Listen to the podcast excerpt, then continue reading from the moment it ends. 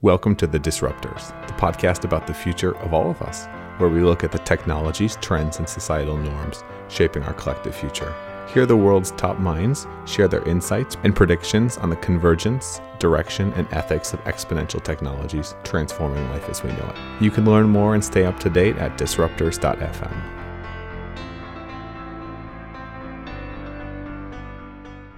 Mirmani Press presents Death Donor by Matt Ward.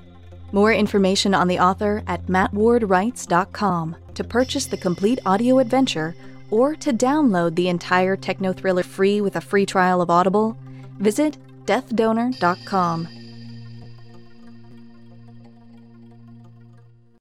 Sam.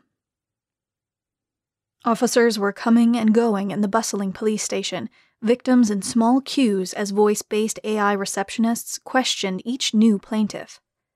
A burly man in handcuffs with two black eyes was dragged past us, and in the corner, a baby screamed. A call. Hello? What? Who is this? My brain was racing. Jones, are you there? It was Ethan. What did he want? Didn't I work enough hours? Yeah, Ethan, I said. I mean, sir. I, mean, Mr. Anderson, sir. Skip the formalities. What happened? Everything okay? Ethan had connections, right? Maybe he could help. I signaled Darren to shut up. Malia's missing. We don't know what happened. He didn't say a word until I finished. So they're thinking kidnapping? He asked. How can I help? The lab has sequencers and we've got plenty of drones. Actually, take the company VTOL. Was he serious? Was this the same sharp elbowed boss who crushed competitors and wasn't afraid to bite back? The analysis should be done any. Excuse me, Mr. and Mrs. Jones. Please come with me. A young Asian officer beckoned us towards the interior of the station, past two armed guards, and into the chaos. I need to go, sir. I'll let you know when we hear more. And thanks for everything. We turned the corner, passing two bunkered desks into an open office of busy blue bloods. Harrelson was by the automatic espresso machine. Coffee, anyone? We shook our heads. My stomach roiled. Just tell me. What have you got? I asked. Good news. We've got a beat on our perp and are grabbing him as we speak. Darren's face brightened, and my heart caught. She's okay? I asked. If she's there, we'll find her, the detective said without smiling. Perp was a neighbor of yours, Freddie Tripp, two streets over on Welch. It didn't ring a bell. Ah, looks like he's here. Harrelson led us through the array of hand gesturing cops and hurried reports that went into keeping Atlanta somewhat safe to a deserted hall of one way mirrors. Stay here. He gestured to a small waiting area with several half cushioned chairs. Budget cuts. We did, and he hurried to the last door on the right, knocking and disappearing inside. Darren grabbed my hand. She's going to be okay. She's going to be okay. Time slowed to an unbearable crawl, and after ages, the door opened. Harrelson trudged out, exhausted. I leapt to my feet and hurried toward him. What happened? Where is she? He held up a hand, and silence enveloped us. I'm sorry. My chest tightened. My stomach knotted. Raw, acid grief. No, no, it couldn't be. Ethan. Jones's makeupless eyes were pale and sunken, shoulders slumped. She looked horrible. Surprise, surprise. Textbook repression at wit's end. I'd let her work yesterday to get her mind off things, anything to cope with the loss of her daughter. But now, Rogers said she was a liability. The cops weren't sure which underground clinic the girl had been sold into, only that the junkie had been high as a worthless trust fund kid. He'd taken the 10 grand her body fetched and blown half on dope. There was a 2.5% chance she'd ended up source material at one of our facilities. If she had, it wouldn't be pretty. It was against our policy to source black market. But things happen. Some employees were more enthusiastic than others. I shuddered as Jones entered the kitchen in a zombie shuffle. Poor thing. Jones, have a drink with me. Reaching under the handmade cabinet, I drew two ancient snifters the Earl of Zetland had given me after that stag hunt. That was before Botswana, face to face with a bull hippo. Talk about reevaluating things. Jones propped herself on a stool, empty eyes staring into her snifter.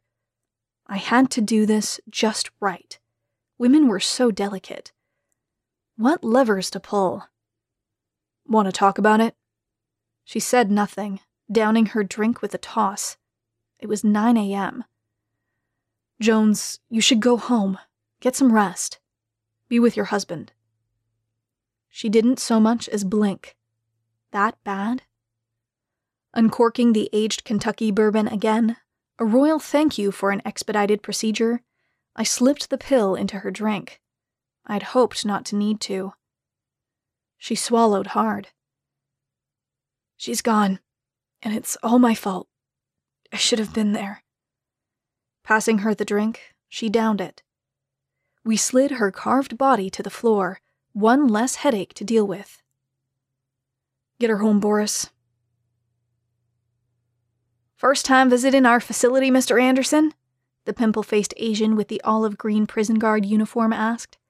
He stuck out an unwashed, calloused hand and shook mine, probably hoping to make an impression. Ew. He flinched when Boris stepped forward, not DDI material. It's been a while, I answered. The lad smiled. I'll give you the tour till the warden's ready. That's okay, I cut in. We'll wait in the office. He led us away from prisoners, through an uncleaned hall that echoed of lost souls, to a small waiting area with triple bolt locks, no windows, and several folding chairs facing Certificate of Excellence awards on the bare bone walls. No one was getting in here, not with Boris and Rogers on either side of the door, hands to rival a rattlesnake. Huang sat next to me and opened his mouth. So much for quiet contemplation. Did you know there's over 3 million Americans in prison and 200,000 on life sentences? He said, like a Girl Scout rattling off flavors. Actually, it was 212,000, but I said nothing. Pa says too many damn blacks and Hispanics is the problem, he continued. He's right, at least about the blacks. Hispanics are okay, though. I tried to tune out the pitchy southern drawl that didn't fit his face. It didn't work but there was a knock on the door and it opened. Thank goodness. A rag of a man walked in, the warden's sloppy haired attendant. He'll see you now. We rose and made our way next door, losing the peppy redhead and entering the warden's inner sanctum, which looked like a cross between a cheapo IKEA and an old folks' home. French pressed shirt, pristine desk, and his paper notebook screamed conservatism. He jumped into pleasantries, and I played ball for two minutes before saying, Let's make a deal. He eyed me. GDC's partnered with Beyond Human for all of our death row inmates. Why are we having this conversation? You asking us to break our word? His eyes flared. Not at all. I leaned back in the cheap folding chair and pretended to survey the office. I always felt public servants and defenders like yourself deserve better. If you were to reconsider your contract, what kind of price per head we talking? His eyes narrowed. You mean when our contract runs out next year? I nodded. Worked on these suckers every time. We ironed out details as we cut the legs out from under our big apple based competitors. Gonzalez radioed ahead to disable her missile systems and whizzed over the endless pine trees and tennis courts nearest her front porch to land. I hopped out, waving at the frizzy haired woman in embarrassing blue and try hard Oakleys and 90s All Stars. She never did have a sense of fashion. Mom, surprise! Her custom racket clattered to the ground, blue eyes sparkling. Ethan, I thought. What, a son can't pick his mother up? She smiled, sweaty arms enveloping me. Come here, you look good. You too, I said, but you gotta stay on top of your treatments. She promised. We left, but not before a quick snack of peanut butter Oreos, a throwback to the old days. The occasional cheat meal wouldn't kill me. What's on your mind, Dee? She set aside the mid morning margarita I'd never been able to get her to kick and put her hand on my shoulder. You look tense.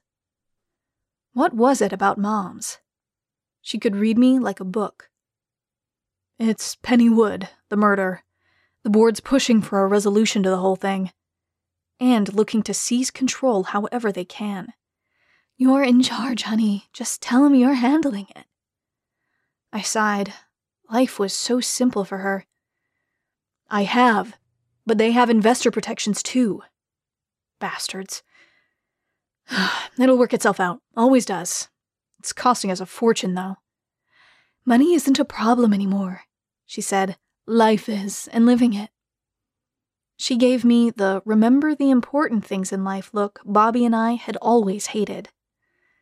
Damn, I missed him. I groaned. We solved that. We'd been over this before. There's a difference between life and living. You never take time to enjoy the moment, E. You're always going a mile a minute. That's all I'm saying. I didn't respond. She was right, of course, but I could handle it. Who loves online training at their organization? Just about no one. It's a hassle to create and distribute, and often tedious to take. And that's because you had to cobble it together. Authoring apps, learning management systems, and uneditable third party content that looks like it's from the 90s.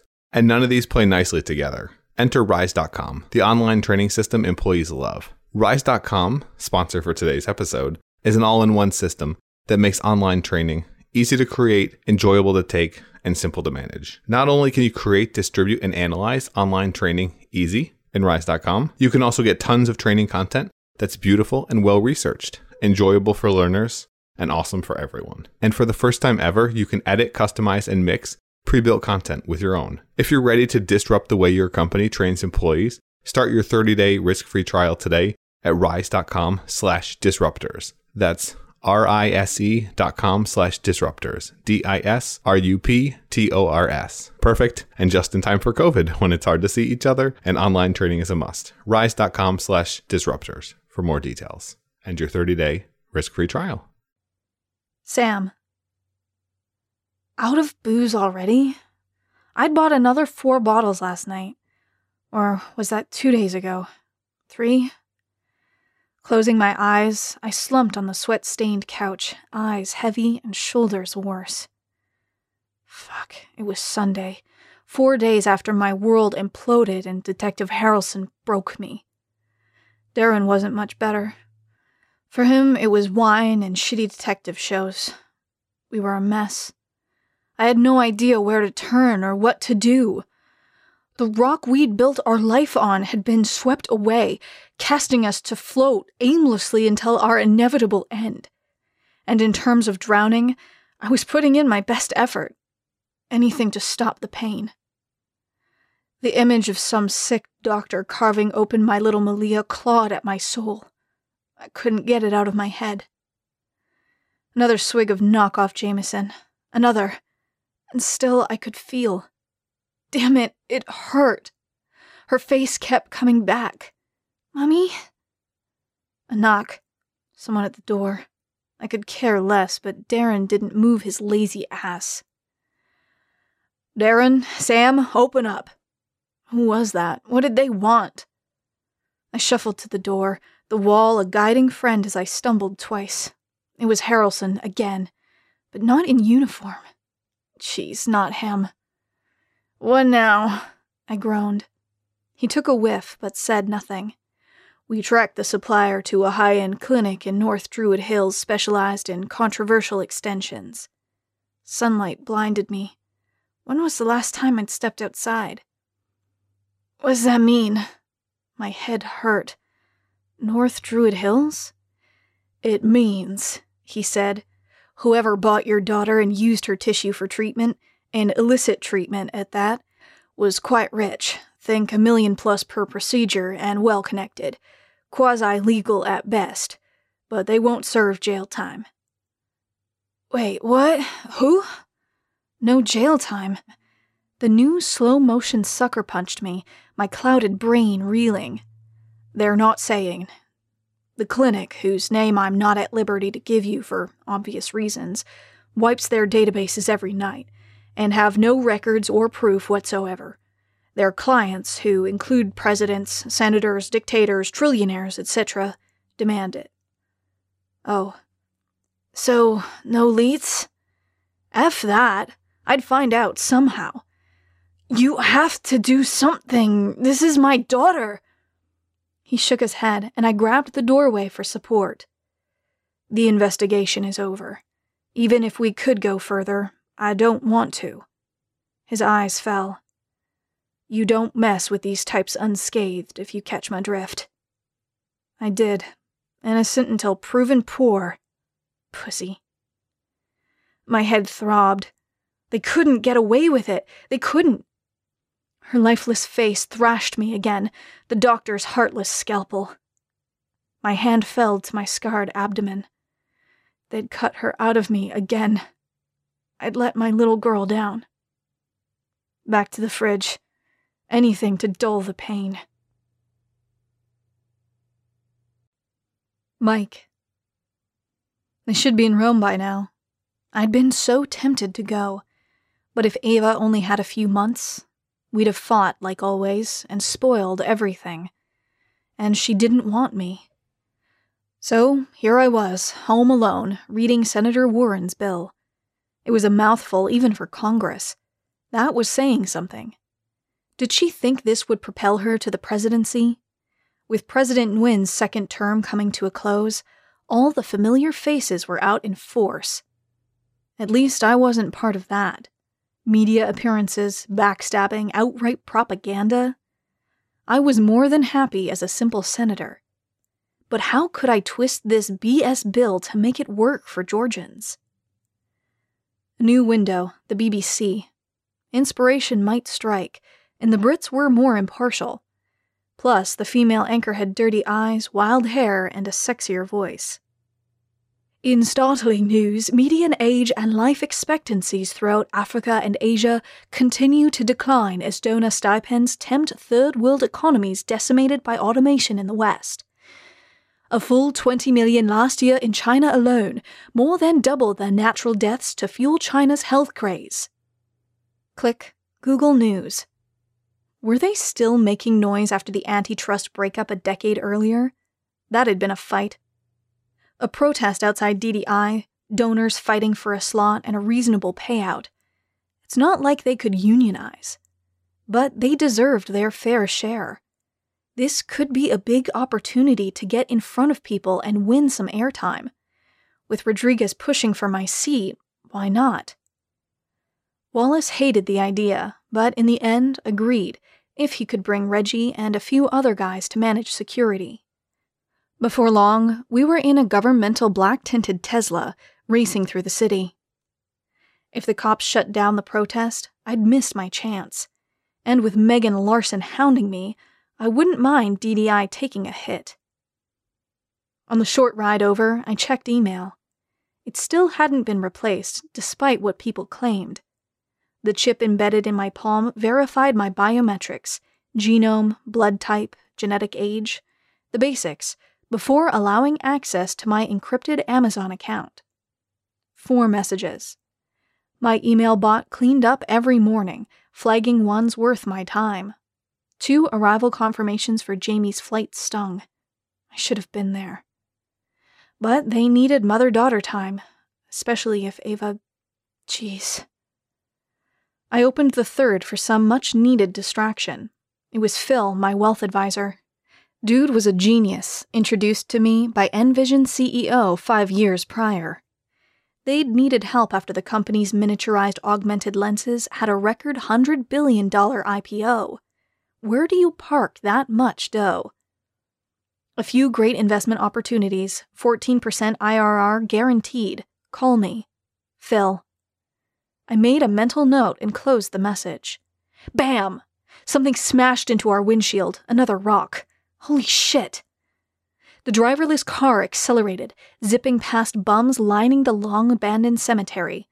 Both guards stiffened, fingers twitching. We passed the last of the slums, the car filtering out the stench of shit and unwashed bodies. It hadn't been so bad ten years ago. What can you do? Five minutes later, a frustrated army of peaceful protesters marching outside DDI's gleaming high rise campus, carrying signs and yelling, taking videos and posting to social. Several fearless reporters mingled with the displaced, and from above, dozens of drones from Google News, Fox, CNN, and The Times hovered, getting their shots for the evening news. A few angry Hindus and Christians holdouts from pre LE times, shook Bibles, shirts emblazoned with disgust for the assisted suicides, hell, wrongful reincarnation. You'd think they'd get with the program. It didn't look like they could afford death insurance. Two armored male and female guards approached our vehicle, drawing weapons to create a human shield. Reggie opened the door, and I stepped into the crowd, beelining for the impromptu podium set up outside the Double Helix building, Infinity logo obscured by the masses. It had been a few years since I'd last been in. I was probably due for another treatment. Grigori would know. He'd have my records and a suite of tests he'd want to run, always did. A ponytailed hipster with a shut up and die hoodie and an older blonde who could have been his mom emerged from the crowd, blocking our way. The mob must not have noticed the pro aging pair. Freaking agers. How decrepitness was anything but awful was beyond me. Some people. At least my parents hadn't deteriorated like a used drivetrain. Damn those early VTOL days and Dad's optimism. I'd been nine when they'd died. Why hadn't he listened to me? From the stage, a woman's voice boomed, amplified over air speakers spread around us and echoing down the traffic restricted road. There's a conspiracy between the LE companies and the elites. How many of you lost your job or failed to find work, tried to become a life donor and been turned away? Were you offered below market rates? Not this again. Jeers and cheers as people quieted applied for death insurance and been denied. Another wave of fidgeting shouts as people began to push, getting rowdy. Where were those cameramen? The game's rigged! The rich get richer, and we paupers beg to offer our lives to feed our families. I say no more! She was right. Security personnel emerged in black graphenite vests and riot masks, fiberglass shields, and sawed off shotguns at the ready. Shit, these LE guys meant business. A statuesque pale soldier with ruthless eyes headed for the ringleader. Disband at once. You are in violation of Federal Decree 105.61C. Return to your homes. We don't have any, another woman yelled. The rebel on stage writhed as two guards slammed her into a headlock. A rock flew and struck the big guard's face. Crap. His two comrades turned and fired. Holy shit! Where was Reggie? Gas canisters arched through the air and smashed the screaming crowd, smoke billowing as heavy projectiles crashed into bodies. Madness. People ran, some storming the stage, others fled. Another contingent sprinted for DDI's starship doors. The empty eyed brunette next to me said, Might as well get the money, and took off after this last group. What was happening? I stood there, stunned until someone yanked me. Another wave of gunfire. Shrieking men charged us, but Reggie dropped them with pistols to the face, smashing their noses as they crumpled to the concrete. At last, the Tesla doors opened. A ragged little girl appeared, arcing a stone towards us. No! Time froze. One of the temp guards fired as she grabbed another. Her innocent face exploded in a crimson spray, falling forward, dead before her teeth shattered on the cement. Someone shoved me in the car. I tripped. The doors slammed. My ears pounded. We raced off. This wasn't happening. She was just a girl. Was this downtown Atlanta? You have been listening to Death Donor by Matt Ward. For more information, to purchase the complete audio adventure, or to download the entire techno thriller free with a free trial of Audible, visit deathdonor.com.